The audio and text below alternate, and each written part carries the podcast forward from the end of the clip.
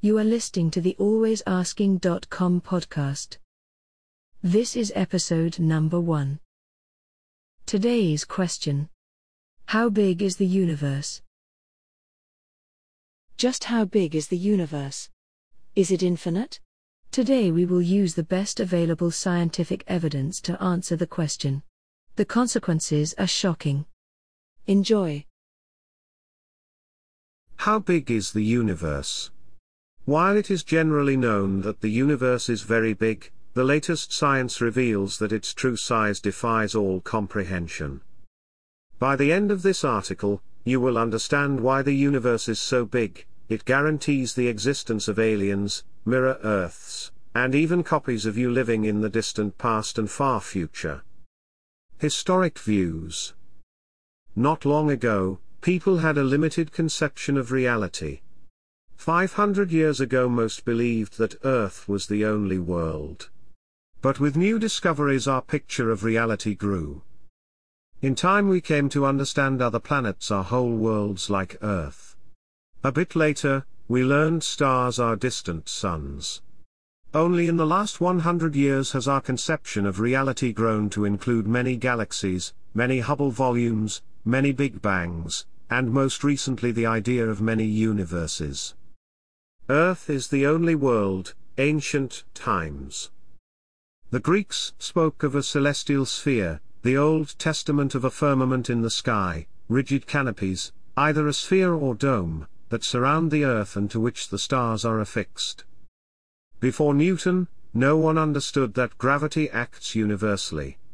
Rather, gravity was seen as a force that drew everything to the center of the universe, where Earth was centered.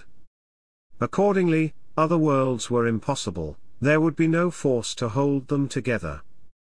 Though five other planets were known to the ancients, they were not considered worlds. They were seen as celestial entities, or gods, that moved across the backdrop of the fixed stars. The word planet is derived from this phenomenon, planetos being Greek for wanderer. Our world is one of many planets. fifteen forty-three. five hundred years ago, Copernicus developed a model of planetary motion that assumed Earth and the planets moved around the Sun. Earth was no longer a lone world, but one among five others known at the time: Mercury, Venus, Mars, Jupiter, and Saturn. But people couldn't handle expanding reality from one world to six. The Church classified the idea as heresy and in sixteen sixteen compelled Galileo to recant under the threat of torture and execution. The threat was not to be taken lightly. The Church had just burned Giordano Bruno at the stake in sixteen hundred, partly over his belief that stars are distant suns and that other planets might harbor life of their own. Our Sun is one of many stars, eighteen thirty-eight. Under Copernicus's model, stars remained as objects that adorned the celestial sphere. The only difference was that this sphere now encased the solar system rather than Earth. Quote, "Twinkle, twinkle, little star, how I wonder what you are." When Twinkle, Twinkle, Little Star was published in eighteen oh six, it was not just children who wondered what stars were. It was a genuine mystery to science. It was not until eighteen thirty-eight that Friedrich Bessel found the first evidence that stars are distant suns, or more accurately, that our Sun is a nearby star. He used a simple method to prove this: parallax. Hold up your index finger and look at it with one eye closed. Then switch, close one eye and open the other still looking at your finger. As you flip back and forth between eyes, your finger seems to shift in its apparent position. That is parallax, and the amount of shift can tell you how far your finger is from your eyes. Bessel, rather than use the distance between his eyes, used the distance across Earth's orbit. He looked at the apparent position of the same star half a year apart. In this time Earth travels two A U, roughly one hundred eighty-five million miles, from where it was six months prior. This provided sufficient distance for Bessel to detect a parallax effect for a few of the closest stars. From the shift he determined how far away those stars are. The distances Bessel obtained from this method were enormous. Even the closest stars were many trillions of miles away. Moreover, each star sat at a different distance. This blew apart the idea of a celestial sphere. When Bessel estimated how brightly our Sun would appear at these distances, he found it in line with the brightness of the stars. This was the first evidence that vast numbers of star systems fill our reality. Perhaps each star had its own planets, as Bruno hypothesized centuries earlier. Our concept of reality grew. Our galaxy is one of many island universes, nineteen twenty.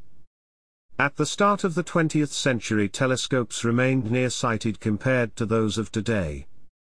The best telescopes could only see stars within the nearest ten thousand light-years, about ten percent of the way across the Milky Way galaxy, our vision constrained to the local backwater of the galaxy. We had no idea there were other galaxies. Scientists thought the Milky Way constituted the entire universe. Nearly a century passed since Bessel's discovery. Our picture of reality was due for another adjustment. At the time, there was a debate concerning what these spiral arm nebulae really were. Most astronomers considered spiral nebulae to be clouds of gas. Their name nebula is even Latin for cloud. A few upstarts subscribed to a fringe idea. They believed these gas clouds constituted entire island universes, vast assemblages of stars like our own Milky Way. In nineteen twenty, Edwin Hubble measured the Doppler effect on the light from these gas clouds. He found them fleeing from us at speeds so great that they were not gravitationally bound to our galaxy. In other words, if they haven't already left our galaxy, they soon would. This evidence shifted the debate in favor of the island universe theory, which is today just the standard idea that there are vast numbers of galaxies. Hubble also found that galaxies move away from each other at speeds proportional to their distance. This strongly suggested space itself is expanding. Rewinding time, everything would be closer together. This finding set the stage for the next debate in cosmology. The modern view. The observable universe is tiny part of the whole, nineteen twenty-seven. If space is expanding and making everything drift apart, then earlier everything would be closer together. Rewind the clock far enough and everything would be squished together at an incredible density. In nineteen twenty-two, Alexander Friedmann showed how Einstein's equations of general relativity could account for an expanding universe. In nineteen twenty-seven, Georges Lemaître connected the idea with Hubble's discovery of expanding space. Lemaître called it the hypothesis of the primeval atom. Today we know it as the Big Bang theory. Most scientists found the idea of an abrupt creation event inelegant and preferred the steady-state theory. According to this view, the universe was infinitely old, and always expanding. But if new space could be created, why not matter? Steady-state theory supposes that in the wake of newly minted space, new matter is continually created and new galaxies perpetually form to fill the void created by the expansion. Ancient radiation. This led to a battle between Big Bang proponents and steady-state theorists. Both sides lacked evidence to conclusively settle the matter. The debate raged on for decades. But in nineteen sixty-four, evidence finally came in. The Big Bang won. Two radio astronomers from Bell Labs, Arno Penzias and Robert Wilson, found a persistent interference in the microwave frequency, a cosmic hum that seemed to emanate equally from all directions in the sky. With the aid of physicists from Princeton, they determined the signal had all the predicted characteristics of thermal energy left over from the Big Bang. For their discovery, the pair won a Nobel Prize. An untuned television set can also detect this signal. About one percent of the static appearing on the screen is due to this radiation. You are seeing energy that traveled for billions of years from the farthest reaches of the observable universe. Only a rare few of these particles are fortunate enough to meet their end on your antenna. Given the speed at which galaxies are flying apart, we can estimate the Big Bang occurred thirteen point eight billion years ago. We usually consider ourselves as living in the second millennium. In actuality we're in the thirteen million eight hundred thousandth. Where the Big Bang happened. If the universe began a finite time ago, does that imply it has a finite size? Not necessarily. The idea that a finite age implies a finite size stems from a common misrepresentation, that the Big Bang emanated from one particular spot. In truth, it happened everywhere in space, all at once. If you picked any spot in the universe, the center of the Milky Way, a distant galaxy, even your own bedroom, you will find in rewinding the clock that all surrounding matter converges there. But the same is true for any point you choose. Rewinding time, the universe was hotter and denser, but importantly, it was equally hot and dense everywhere. The Big Bang didn't only happen somewhere far away, it happened right here, in the very space you now occupy. thirteen point eight billion years ago a plasma filled this spot. And it was so hot that nuclear fusion occurred. The very space you are in now was once as scorching as a hydrogen bomb. Fortunately, space has expanded and cooled a lot since then. It is now an average of just two point seven degrees Celsius above absolute zero. The reason space is not zero degrees is due to the residual warmth of the Big Bang. The size of the bang. Given the finite age of the universe, we can see only as far as light has been able to travel in thirteen point eight billion years. This constitutes the entirety of the observable universe.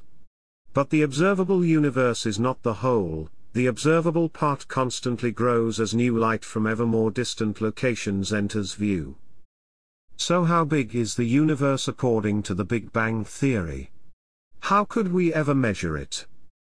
Fortunately, Einstein's general relativity provides a way to measure the size of the universe. Even better, it works without having to travel to the far reaches of the universe. It works a bit like measuring the size of the Earth using a level. General relativity says that if the universe is finite, then space will be positively curved. It is analogous to how the surface of a planet is curved. Small planets have more curvature, larger planets have less.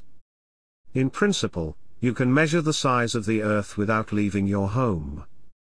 All you need to do is measure the curvature of the surface of water in a container. It's tiny. Across the surface of a two meter bathtub, the surface curves by zero point three microns. Over a mile it would curve just eight inches. Cosmologists have measured the curvature of space.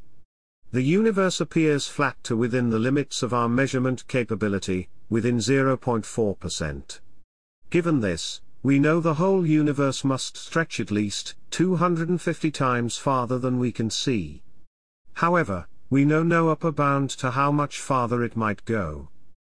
If the width, height, and depth increase by a factor of two hundred fifty, then the volume increases by two hundred fifty cubed or fifteen million six hundred twenty-five thousand. This means the whole universe is at least fifteen million times bigger than the part of the universe we can see. Within our observable universe, our telescopes can see hundreds of billions of galaxies, each with hundreds of billions of stars. Based on the curvature measurements, what we can see is just a small speck of a much larger, potentially infinite, universe. The lack of detected curvature implies space extends a minimum of eleven trillion light-years in every direction. Given that the Big Bang happened everywhere at once, we can't say how far space ultimately continues. For all that is presently known, it may go on forever. Yet a new theory, one that fills gaps in the Big Bang theory, suggests reality is vaster still. The Big Bang is one of many. nineteen eighty. The Big Bang is a successful theory due to its many verified predictions. It explains the appearance and ratios of chemical elements in interstellar space, and moreover we can actually see the Big Bang with our telescopes. Given the finite speed of light, the farther a telescope peers into space, the farther back it looks in time. We see the moon as it was one second ago, the sun as it was eight minutes ago, the closest stars as they were years ago, and nearby galaxies as they were millions of years ago. Our radio telescopes can look far enough to see the universe when it was just four hundred thousand years old. At this point in time, space was filled with an orange afterglow remaining from shortly after the universe became transparent. This period in time is known as the recombination era. But four hundred thousand years after the Big Bang, the whole sky would appear orange, as bright as the surface of a star. Filling the sky, it would quickly roast us. Fortunately, the Doppler effect of expanding space has reduced this orange light to the much less energetic microwave range, losing over ninety-nine point nine percent of its energy.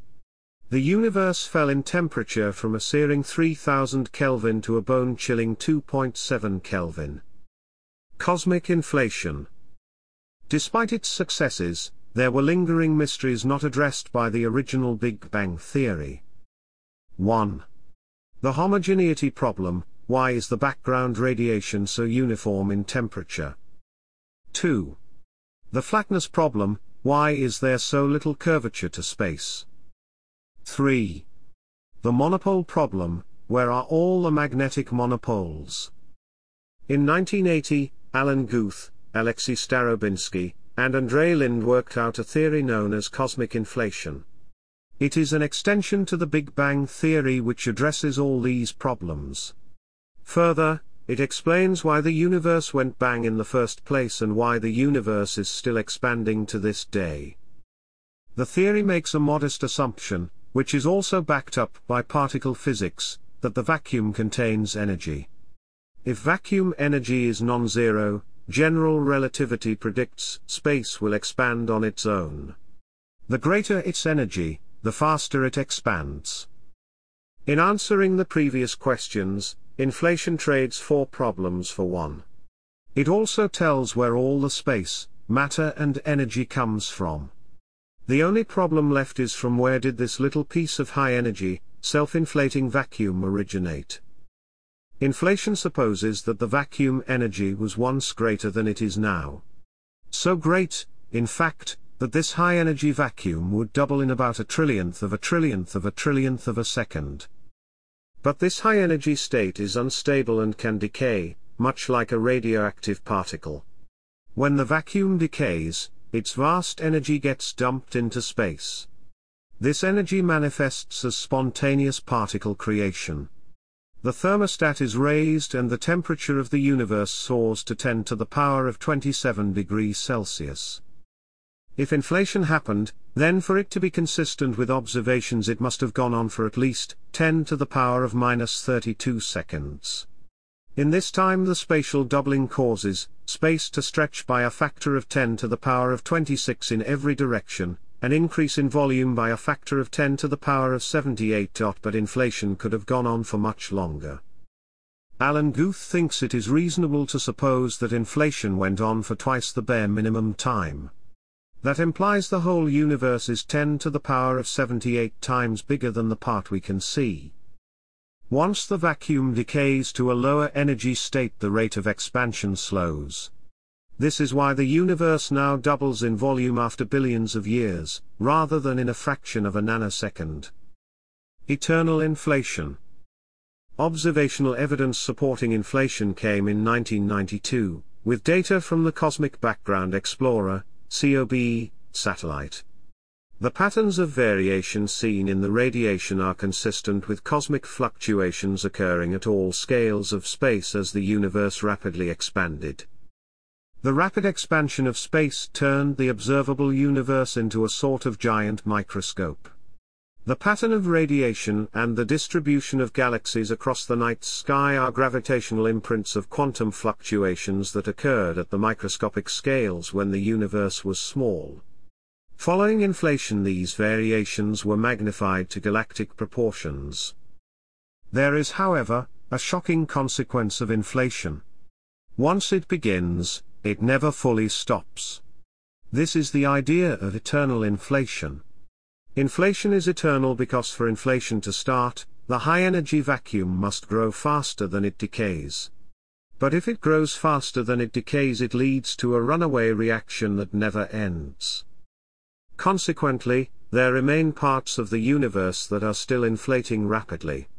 That means parts of the universe have for billions of years been growing at fantastic rates.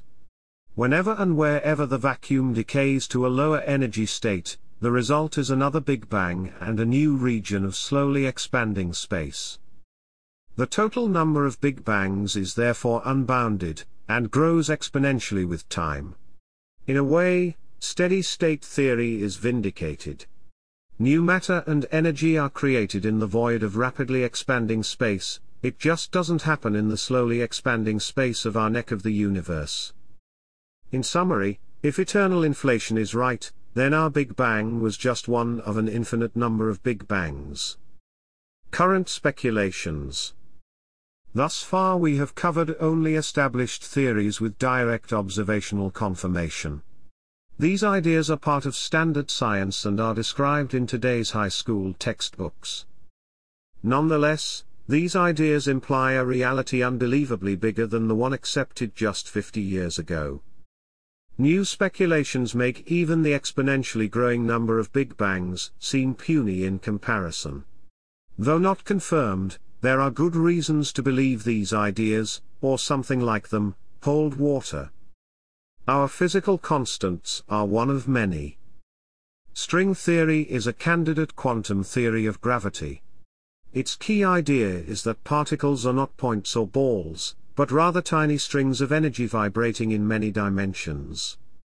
Developing a quantized theory of gravity is necessary if we are to ever understand what happens inside black holes or during the incredible densities near the beginning of the Big Bang. Such an understanding is also necessary to create the fastest physically possible computer, the black hole computer. The only problem, string theory doesn't have one unique solution. In nineteen eighty-seven, the Nobel Prize-winning physicist Steven Weinberg worked out that string theory contains at least ten to the power of five hundred possible solutions. Each one has a different set of physical properties.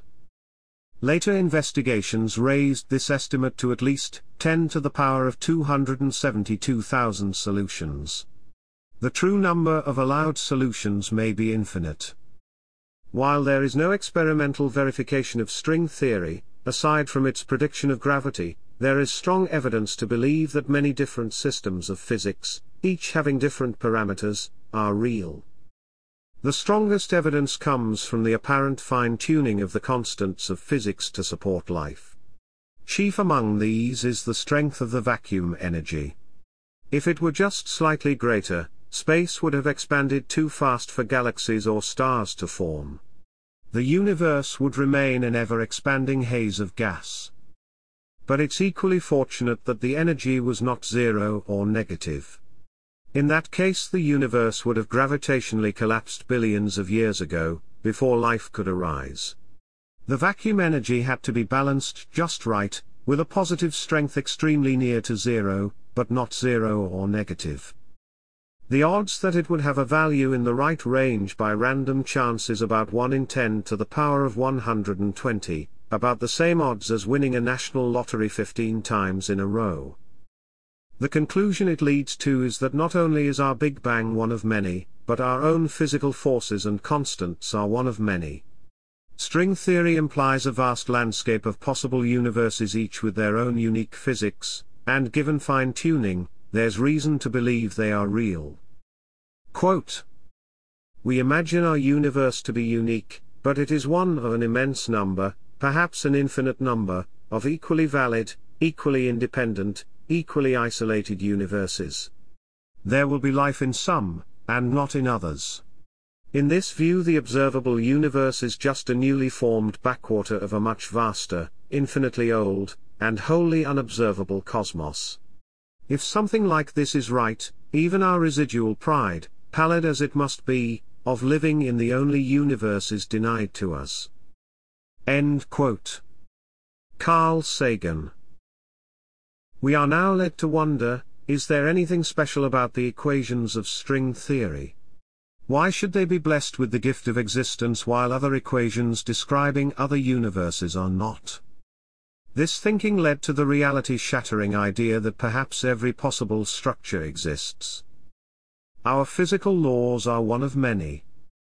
In nineteen ninety-six, the cosmologist Max Tegmark published his mathematical universe hypothesis, M U H.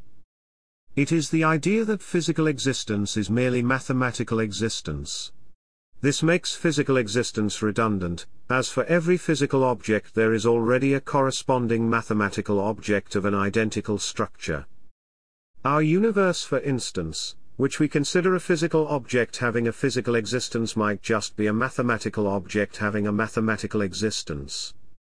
After all, how could we ever tell the difference when the two objects are otherwise identical? These ideas are more than idle speculations. The M U H explains several features of reality. It answers one Why the laws of physics are so mathematical. two Why the laws are so comprehensible. And three Why the laws seem fine-tuned for life.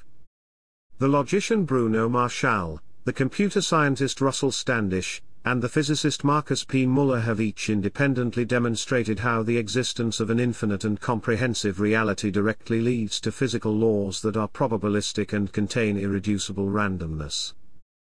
This is exactly what we find when we look at our own physics. The laws of quantum mechanics make only probabilistic predictions, and manifest a fundamental randomness that cannot be predicted, even in principle. Just as string theory predicts gravity, M U H might account for some or all of the features of quantum mechanics.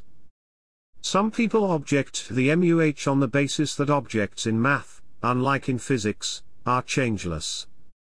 But this overlooks two important facts. The first is that any object in math can model time by adding a dimension through which different states are ordered. The second is that modern science suggests time and change are not actual features of our physical universe, but apparent ones. See our episode What is Time? M U H inevitably leads to deep, philosophical questions, like why does anything exist? Given that we just witnessed evidence of a vast, possibly infinite, reality, it becomes a little easier to believe that reality could be a bit bigger than we originally thought. Reality might just include everything that can be. Conclusions? Compared to the time humans have walked the Earth, we've undergone a radical shift in a short period. We now understand reality, and our place in it very differently than in times past. In the words of Sagan, our time is marked by successive debunkings of our conceits. We used to believe that our world was the only world, that our sun was the only sun, that our galaxy was the only galaxy, that our Big Bang was the only Big Bang. Today some believe that our physical constants are the only physical constants, and that our physics equations are the only physical equations. Given the trend, it would be wise to bet on reality being bigger than most people believe. How many stars? For most of history, humans believed in the existence of only one sun. Ancient peoples held the sun in the highest esteem. It provided warmth, protection from predators, and sustenance through our crops. The Egyptians consider the sun god Ra to be king over all the others. Even in modern times, we've named the first day of the week in its honor. But in a few human generations, we've gone from a belief in a singular sun to understanding that our galaxy is filled with one hundred billion other suns, a one followed by eleven zeros, or ten to the power of eleven. Dot. There are people alive today who were born at a time before we understood there are many galaxies. Learning that there were other galaxies with their own stars expanded our picture of reality to include ten to the power of twenty-two suns. General relativity allowed us to estimate the size of the universe from the curvature of space. This implies a universe at least fifteen million times larger than what our telescopes can see.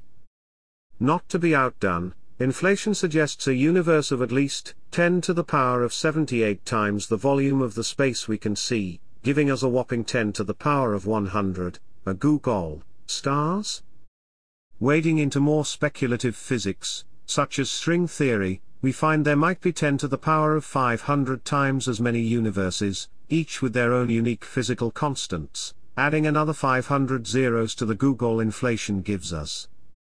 Of course, all these numbers are lower bounds. The standard model of cosmology, called the concordance model, assumes a flat and spatially infinite universe. This alone gets us to an infinite number of stars. If the universe is not spatially infinite, then eternal inflation does the job. An infinite number of Big Bangs occurring for all eternity has no trouble producing infinite stars. Even if the universe is not spatially infinite, and even if inflation somehow stops, an infinite landscape from string theory or the M U H also fill reality with infinite stars. The consequences of an infinite reality cannot be understated. Implications of an infinite reality. Surprising consequences follow when reality is sufficiently big. We're not alone. The first and most obvious consequence of a huge reality is that it guarantees the existence of extraterrestrial life. Though we have not spotted little green men in our telescopes, our instruments have nonetheless indirectly proven their existence. The COBE satellite, looking at patterns in radiation from the Big Bang, provided evidence for inflation. Inflation leads to a reality ten to the power of seventy-eight times bigger than previously assumed, and more likely than not, implies an infinite space populated by infinite Big Bangs. If life is possible, inflation ensures it will recur an infinite number of times in an infinite number of places. You have doppelgangers. If space is infinite, then patterns in the arrangements of matter eventually repeat. In fact, Max Tegmark calculated that an exact copy of you, reading an exact copy of this article written by an exact copy of me, can be found just ten to the power of ten to the power of twenty-eight meters from here. The physical situation is analogous to the infinite series of digits found in the number pi. Pi equals three point one four one five nine two six five three five. And so on forever. Among pi's infinite digits, you can find any sequence, your zip code, your phone number, encodings of any book, picture or movie. Every finite sequence of digits exists somewhere in pi. On average, to find a sequence that is n digits long, you need to look through ten to the power of n digits to find the next occurrence. A five-digit zip code should appear about once in every ten to the power of five or every one hundred thousand digits of pi. Every finite sequence recurs an infinite number of times precisely because pi goes on forever. Similarly, should space go on forever, then every possible finite arrangement of matter occurs in an infinite number of locations.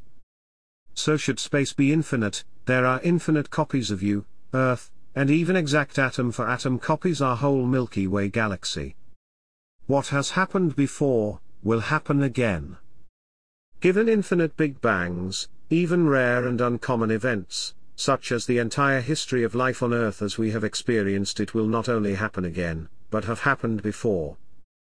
Quote, "In an eternally inflating universe, anything that can happen will happen, in fact, it will happen an infinite number of times." End quote. Alan Guth. According to inflation, this isn't the first time you have lived your life. Nor is it the last. You will live again exactly as you have now, and also you will live every possible variation of that life. But are they all you? Does God exist? If the M U H is right, then everything exists. The set of all mathematical structures includes all possible universes and all possible beings. Some of those universes will possess unlimited computational resources. Using these resources, intelligent life or intelligent beings could simulate any universe in exact detail.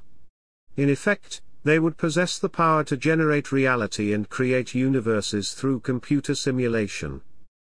For a more thorough consideration of this question, see our related episodes Does God Exist? And Are We Living in a Computer Simulation? This has been an episode presented by always asking dot com, where we ask the big questions. Thanks for listening.